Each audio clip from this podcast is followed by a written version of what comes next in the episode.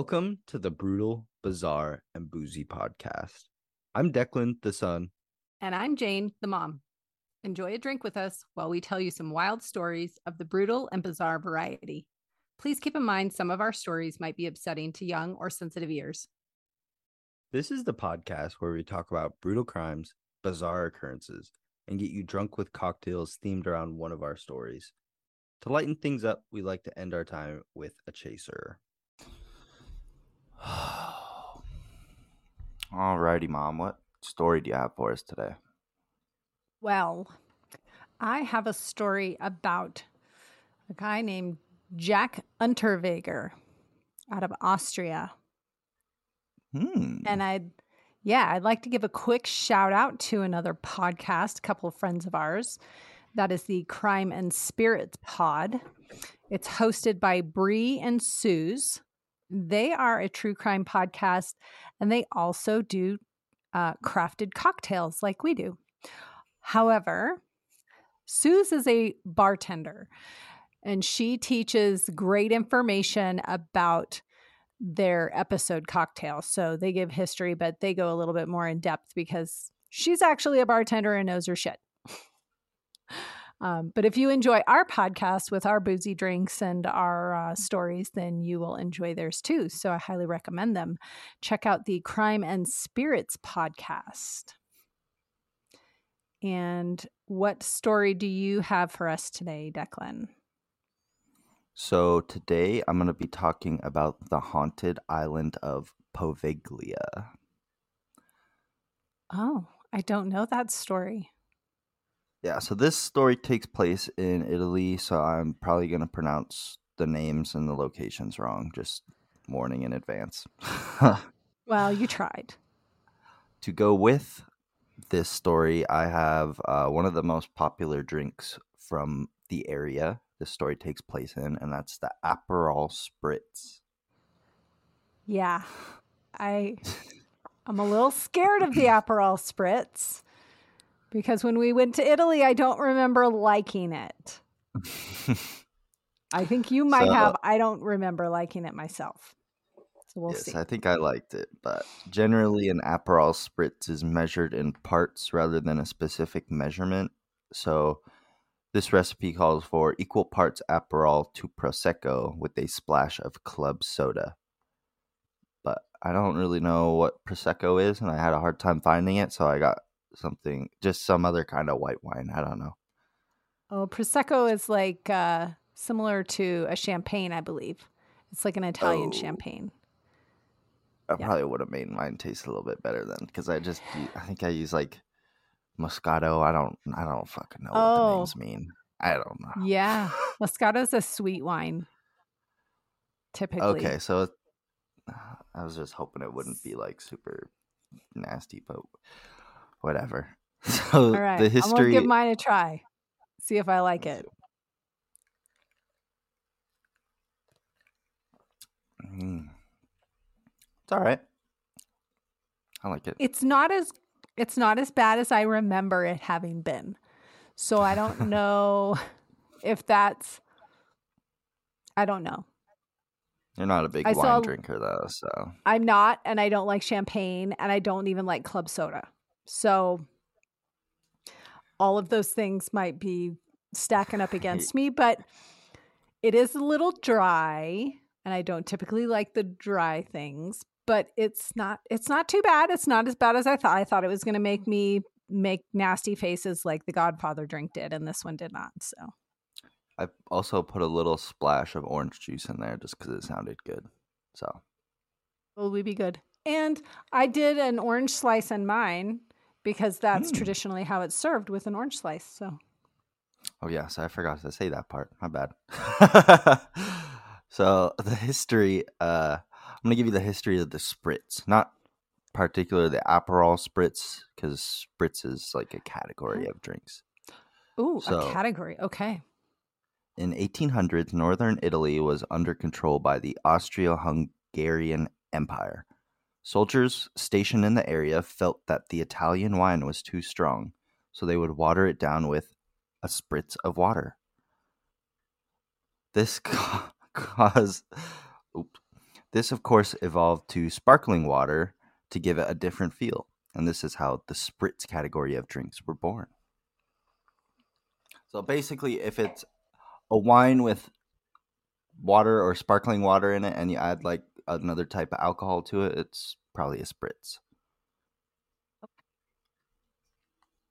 I wonder what other spritzes there are out there. Because I've only uh, ever hmm. heard of an Aperol spritz. That's a good question. I'm sure Google will tell me right now. I just remember when we were in Italy, I saw it and it's such a beautiful drink. The orange slice in there and the color. I thought, oh, I am going to love that. And then I remember getting it and thinking, I was very sadly disappointed.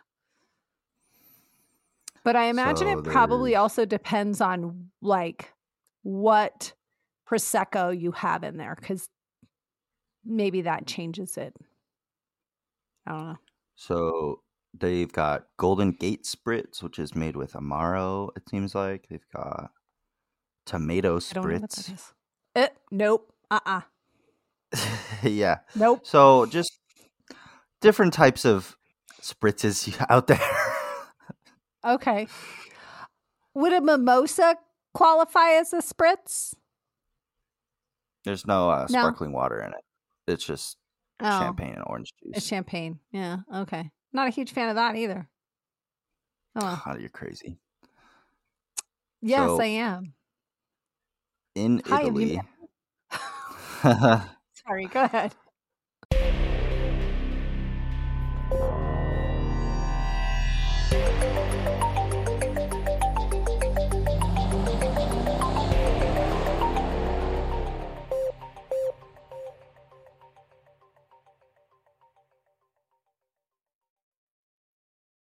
Up with a lack of parental supervision? Do you know all the lyrics to The Fresh Prince of Bel Air? Remember Mayor McCheese and the Fry Guys? Have an inexplicable love for the California Raisins? Can you remember Madonna's original phase? Then you might be a part of the Doom generation. Laugh until you cry with us each week as we stumble blindly through the memories of the movies And other random things. that doomed us to be the salty, sarcastic, sardonic ladies you want to hang with. you know us, you love us, you can't fucking live without us. Doom Generation, available everywhere you find podcasts. In Italy, there's an island located in the Venetian Lagoon. This island is called Poveglia. The island has a small canal running through it and is currently uninhabited. However, it has a very dark history. The island had a small fort built on it, which was used to help regulate the trade in the area.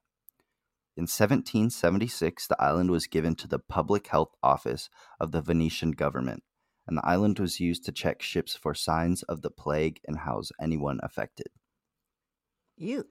The, the island was used as a quarantine station from 1793 until 1814, and in 1922, the existing buildings were converted into an asylum for the mentally ill and later used as a nursing home slash long long term care facility until its closure in 1968. So, Oh. just a great place for that everyone wants to go to, right? Yeah. And those usually have bad juju associated with them after the fact. So Yeah. Quarantine Ugh, zones, okay. mental asylums, nursing homes. Yeah, None of those are great. no. no. Bad shit happens there and people die. So the surviving buildings on the island consist of a cabana, a church, a hospital, an asylum, a bell tower, and a housing administrative building for the staff. The bell tower is the most visible structure on the island and dates back to the 12th century. The 17 acre island housed over 160,000 people who were infected with the plague. Ew. Oh, okay. Yeah. Sh- That's a ships carried infected patients and infected bodies to the island. And if you think the COVID protocols were bad, then think again. Most infected bodies were burned to prevent the plague from spreading, and it's said that over 50% of the soil on the island is composed of the ashes of plague victims. Oh, that's not gotta be good. Yeah. yeah. Uh-oh. It's a uh-uh. lot of percentage of the soil that's made out of human ashes. Oh, I don't know what that does to your soil if that makes it good or bad. I would think it would be like very bad. You'd end up with I like, think if you tried to grow tomatoes there. soil. Maybe. I don't know. Those are some haunted tomatoes if you're growing tomatoes on that island. A hundred percent. So, corpses and people too sick to move were thrown into mass graves where they were either burned or buried. Mm. During this time, the island was also used to execute notorious criminals who were mostly executed by drowning. Which is a fucking horrible way to execute someone. Oh, jeez. Wow. Okay. Yeah, and this was only the beginning of the sick, twisted, and fucked up history of Paveglia. The beginning? Oh shit. So in 1922, the island that was once used as a quarantine zone for the plague was converted to a mental institution. The doctor in charge was Dr. Da- Damian Nikolovich, and during his time at Poveglia, patients at the island reported ghostly encounters with those who had previously died on the island. For Dr. sure. Nikolaevich claimed his patients were either delusional or possessed and used that as an excuse to practice his crude lobotomy skills or conduct other horrible experiments on his patients. Oh, good lord. Yeah. So the doctor must have felt guilty about the atrocities he was committing because one night in 1930, Dr. Nikolaevich threw himself off the bell tower at the church and splattered all over the pavement like a sloppy shit after eating un- undercooked chicken. Oh. Okay, wait. However, I, go ahead. Go ahead with your however. I have a question. However, witness claimed that the fall wasn't what killed the doctor, but once he hit the ground, a green mist surrounded him and suffocated him. Oh. How high did how high was he jumping from or It's a How bell tower. he- They didn't say exactly how high it was, but oh, pretty pretty fucking high. Like if if you think think so. of like a church bell tower, like bell towers are few few three, stories four up. stories, I would think, yeah. Yeah. I So a, Hmm. Okay. A couple years later, the bell tower was removed. Well, sorry. A couple years later, the bell from the bell tower was removed and converted into a lighthouse. However, people who live close to the island report hearing the bell late at night. Uh oh. Yeah. Oh, that's creepy. The island of Paveglia is now off limits to any visitors. However, brave tourists can pay locals to take them to the island for a quick visit. Many structures remain on the island and are filled with relics from the past. However, the relics weren't the only thing left behind. Some of the tourists visit the island report ghosts and other apparitions. A few years ago, a con- few years ago, a construction crew was on the island to try and renovate the buildings. However, one day everyone on the island quit the job and left. They claimed that the souls trapped on the island had been too much for them to to work through, so they just packed up their shit and left. Peace out, man. Visitors to the island report smelling human decay and can hear screams telling them to leave and never return, even though they are the only person on Paveglia at the moment. Ugh. People have been scratched by something that wasn't there. They've had their shirts and clothes tugged on. And it is reported that if you are brave enough to spend the night on Poveglia, a cloud of green mist can be seen roaming the desolate island, which many believe is Dr. Nikolovich searching for trespassers. Ew. I don't I don't like it. Yeah, so that is the story of one of the most haunted places in the world. It's considered to be. So, do you think that he committed suicide or do you think the ghost threw him off the bell tower? So yeah, that's a big point of contention. A lot of people think that he was thrown from the bell tower, Yeah. but I guess we'll never know. Okay, so he wasn't on the island and in the bell tower by himself. There were people that No, he was. His patients, Abusing. his staff, Yeah. his yeah. Oh, somebody threw his ass off the bell tower. He didn't feel guilty for that shit. Yeah, you're probably right. You're probably right. I mean, I I don't know the man. I'm just guessing. want to know the man. Doesn't sound like a Right. guy. if you do a lobotomy, which awful, maybe we'll cover that as a brutal story as to why that was even thought of. But uh, if you do it one time and you decide to do it again, how do you feel? I can't imagine. I, just the guilt factor. I don't know that there was a guilt factor or if he was just you know like not. i kind of i kind of wonder whether somebody helped him off that bell tower they gave him a little off. shovey shove yeah they gave him a That's little funny. friendly push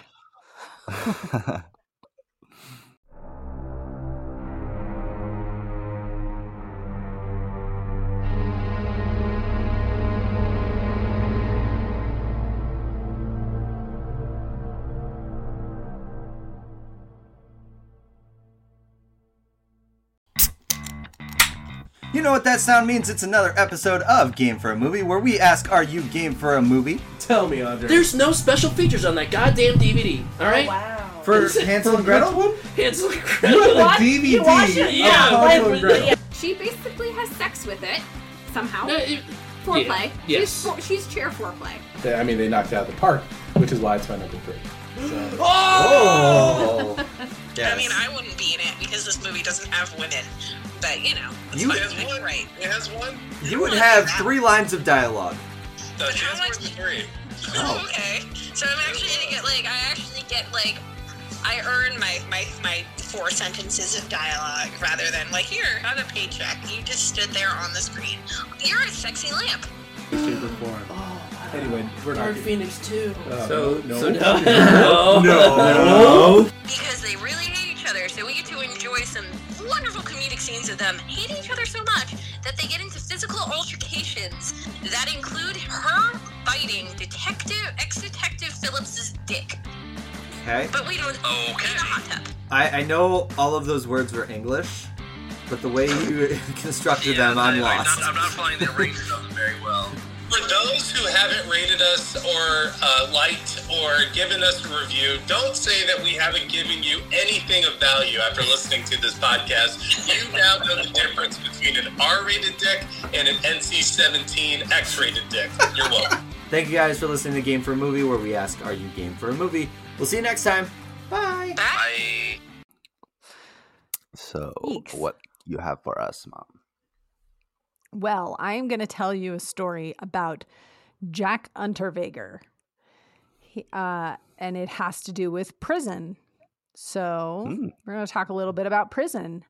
Prison is intended to be a punishment but also an opportunity to learn from your mistakes and then change your ways the hope is that those who have been convicted of crimes will be rehabilitated and leave the system to develop lives in which they can become productive members of society. It's always a good goal. This is a story of crea- criminal rehabilitation and the power of education and redemption. Johann Unterweger was born in Austria in August of 1950. He went by the name Jack. His mother, Teresa, worked in a bar, and his father was an American soldier. Jack didn't know his father Father was had God, a rough an American soldier. but his mother's Teresa. Uh yeah. No, Mother Teresa, yes. Mother Teresa and God. Uh, but no, it was not. He was just an American soldier. And Jack didn't know his father, the American soldier, not God. Although he probably didn't know God either, as we hear more about him. But Okay. he had a rough childhood with his mother, who spent some time in prison while Jack was very young. It has been suggested that Jack's mother may have been a sex worker, in addition to committing criminal activities, including fraud. She went to prison for a while for fraud when he was first, uh, I believe, when she was pregnant with him, she went to prison for fraud. And then when he was like three, four years old, she went to prison again. And he ended up living with his grandfather for a while. Uh, throughout his early years, he lived in multiple housing situations. Like I said, he lived with his grandfather for a while. He lived uh, with his mother uh, for periods of time, and he was also in and out of foster homes. So, not a very stable home environment, to say the least. You know why? And when he like, was- bounced around so much, was it like was it like a problem kid? Well, no, there wasn't any indication that I saw that he had like when he was younger that it was it was most to do with like his family. Like his, he just didn't have a stable home environment, so he was put from one home into another to because that home wasn't available anymore.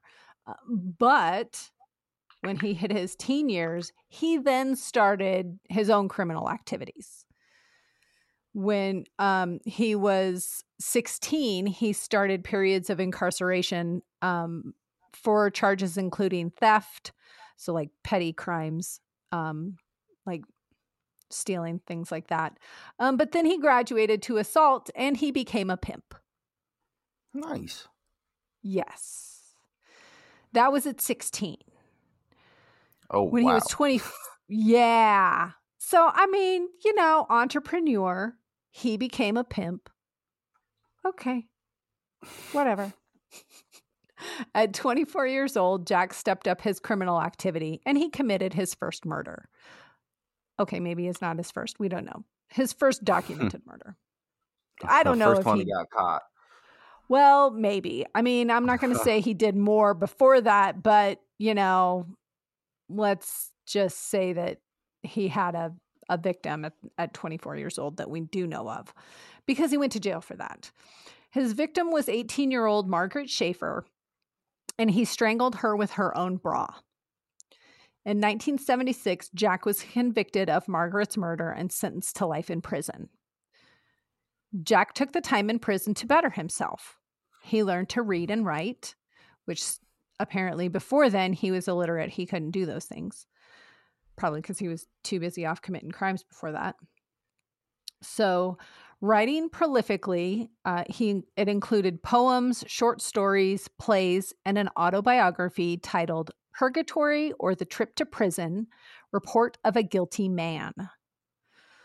That's a title and a half there. Uh, Jack's extensive writing gained him notoriety within the community, and many people, including politicians, writers, journalists, and artists, petitioned for his early release. But Austrian law required him to serve a minimum term of 15 years on a life sentence because he had been convicted and sentenced to life, but he had to serve at least 15 years. He was released in May 1990 after he served the minimum 15 years. And it was to great acclaim for how he had turned his life around. So, a lot of like all the people that were petitioning to get him out were super excited. They were like, this guy has just really turned his life around and rehabilitated. And, uh, you know, they were really saying what a great job he did. A statement from his supporters read, quote, Austrian justice will be measured by the Unterweger case, unquote. And the governor of the prison stated, quote, we will never find a prisoner so well prepared for freedom, unquote. I Mm, let don't normally, continues to commit crime. well, we'll find out. I mean, he rehabilitated himself, Deklan. He learned to read and write. He did such great things. And, you know, everybody said what a great guy he was. After his release, his autobiography was taught in Austrian schools, and his children's stories were performed on radio stations. So he, you know, was working his way up in society there. He was featured on TV shows discussing prison rehabilitation, and he started a new career as a journalist. His one of his first assignments included coverage of some tragic murders that had recently occurred in the area. Over a period of a few months, eight women had been found murdered. All had been strangled using their own bras, and their bodies were left in the woods. Police were looking into these deaths and considered them all to be related to each other. So that was sounds like it. 1990. Yes, pretty unusual. I mean, people die, but you know, not everyone is strangled by their own bra and dumped in a woods. So really tragic and awful, but at least the police were thinking this is kind of too coincidental. So that was 1990 when all of those deaths were occurring. The following year, 1991, Jack was hired by an Austrian magazine to travel to the US. His assignment was to compare the culture and differences in the US and Europe in relation to attitudes on sex work. Jack met with LA law enforcement and participated in ride along with officers while being shown areas with higher levels of sex workers. So he met with the LA detectives. They showed him around. They said, This area is pretty common for sex work. And, you know, we find a lot of sex workers in this area. Of interesting note, he checked into the Cecil Hotel. So he was staying at the Cecil Hotel. I thought you would like that. Um, yes, very interesting. He spent five weeks in LA working on his articles. During that time, three sex workers were found dead, strangled by their own bras. Yeah, he definitely rehabilitated himself while he was in prison. Wrote some poems. So he's re- rehabilitated. Yeah. Oh, yeah. I Definitely doesn't mean that think he was bored. right. Nobody. I don't think anybody was. You know, it took a few victims, but I think they f- finally fucking figured it out. But uh, eventually, um, so uh, while Jack was in the U.S., Austrian police continued gathering e- evidence regarding the eight strangled sex workers. This evidence led them to an arrest warrant for the acclaimed writer and rehabilitated criminal, our friend Jack. You know, our friend. Uh, he soon left the US and he traveled around a bit. He, uh, for several months, he traveled to Switzerland, then France, and then he ended up back in the US. When he returned to the US, he agreed to meet with reporters from Success Magazine to tell his life story, you know, because he's rehabilitated and he wants to get some fame for that. And I think they agreed to pay him like 10 grand or something for his story. But the reporters were not reporters and there was no magazine. He was met by US Marshals who arrested him for the murders, and within a few months, he was extradited back to Austria.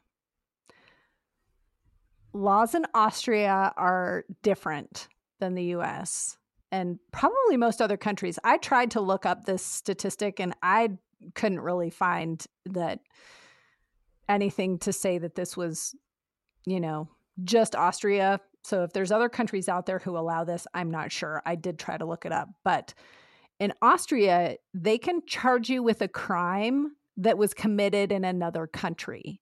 So he was also charged with the murders in the US and one in Prague.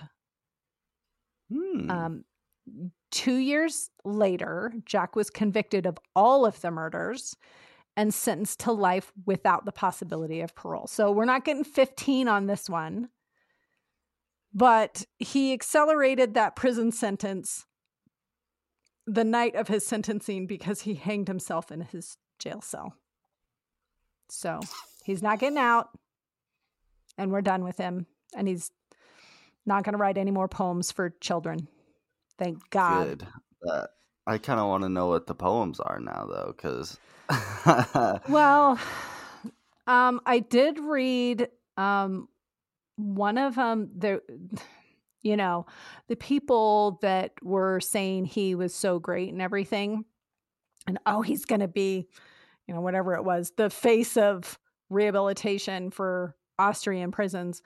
Um, they were all shocked. They were like, "We cannot believe that he would do this," but uh, some of the sources that I looked at had like little excerpts from his uh, poems, and they were dark, like talking about death and being like women just nasty shit that people should have been like, oh, it's a little concerning. Although maybe they would have thought, like, if he wrote about rainbows and butterflies, they would have been like, you're so full of shit. Mm-hmm. But instead, they were like, oh, he's talking about death and murder. That's normal. He's just because he had done it. Yeah.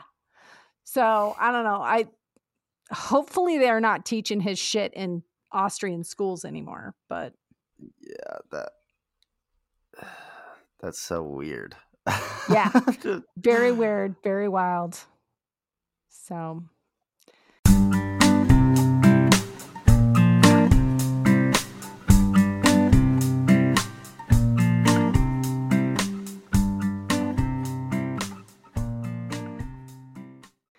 Well, do you have a chaser for me today? Yes, uh, it's kind of Tell me something good. I forgot about it, but um, a fossil was discovered in China, and it had a dinosaur's head on a bird's body. Sounds a lot Oh, like a dragon to me, but I don't know. Well, you know, I did hear a thing recently where dragons have been across like so many different cultural regions that Mhm.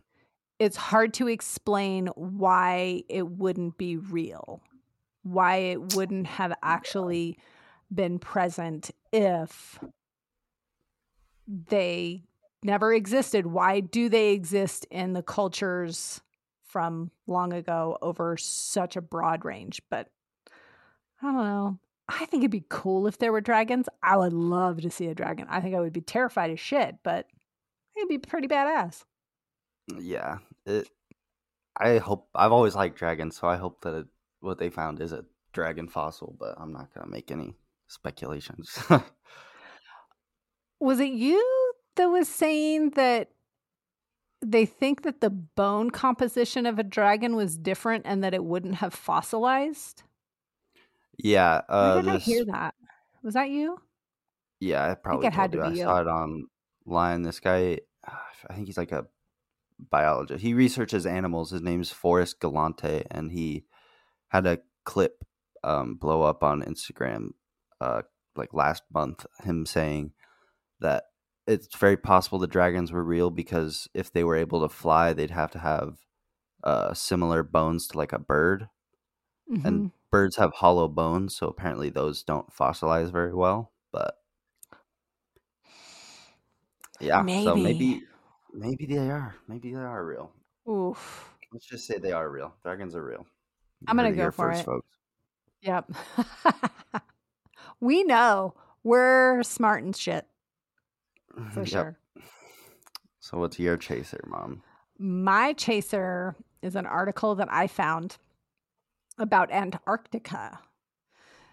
So, scientists have made some discoveries uh, about the glaciers in Antarctica. And they used some cool tech. They used ice penetrating radar, and they learned that water can actually flow in streams throughout a frozen glacier. So, I, I always assume that like a glacier was just a big chunk of ice, but they're saying that no, there's actually streams that are flowing through them, but they're so deep down that you know you wouldn't notice it. Uh, and there's one particular cool one. There's flowing water that comes out of the end of a glacier in Antarctica and it flows into the lake. The waterfall is super weird because it's red and it's called Blood Falls.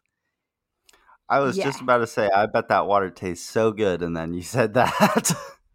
No, not that one.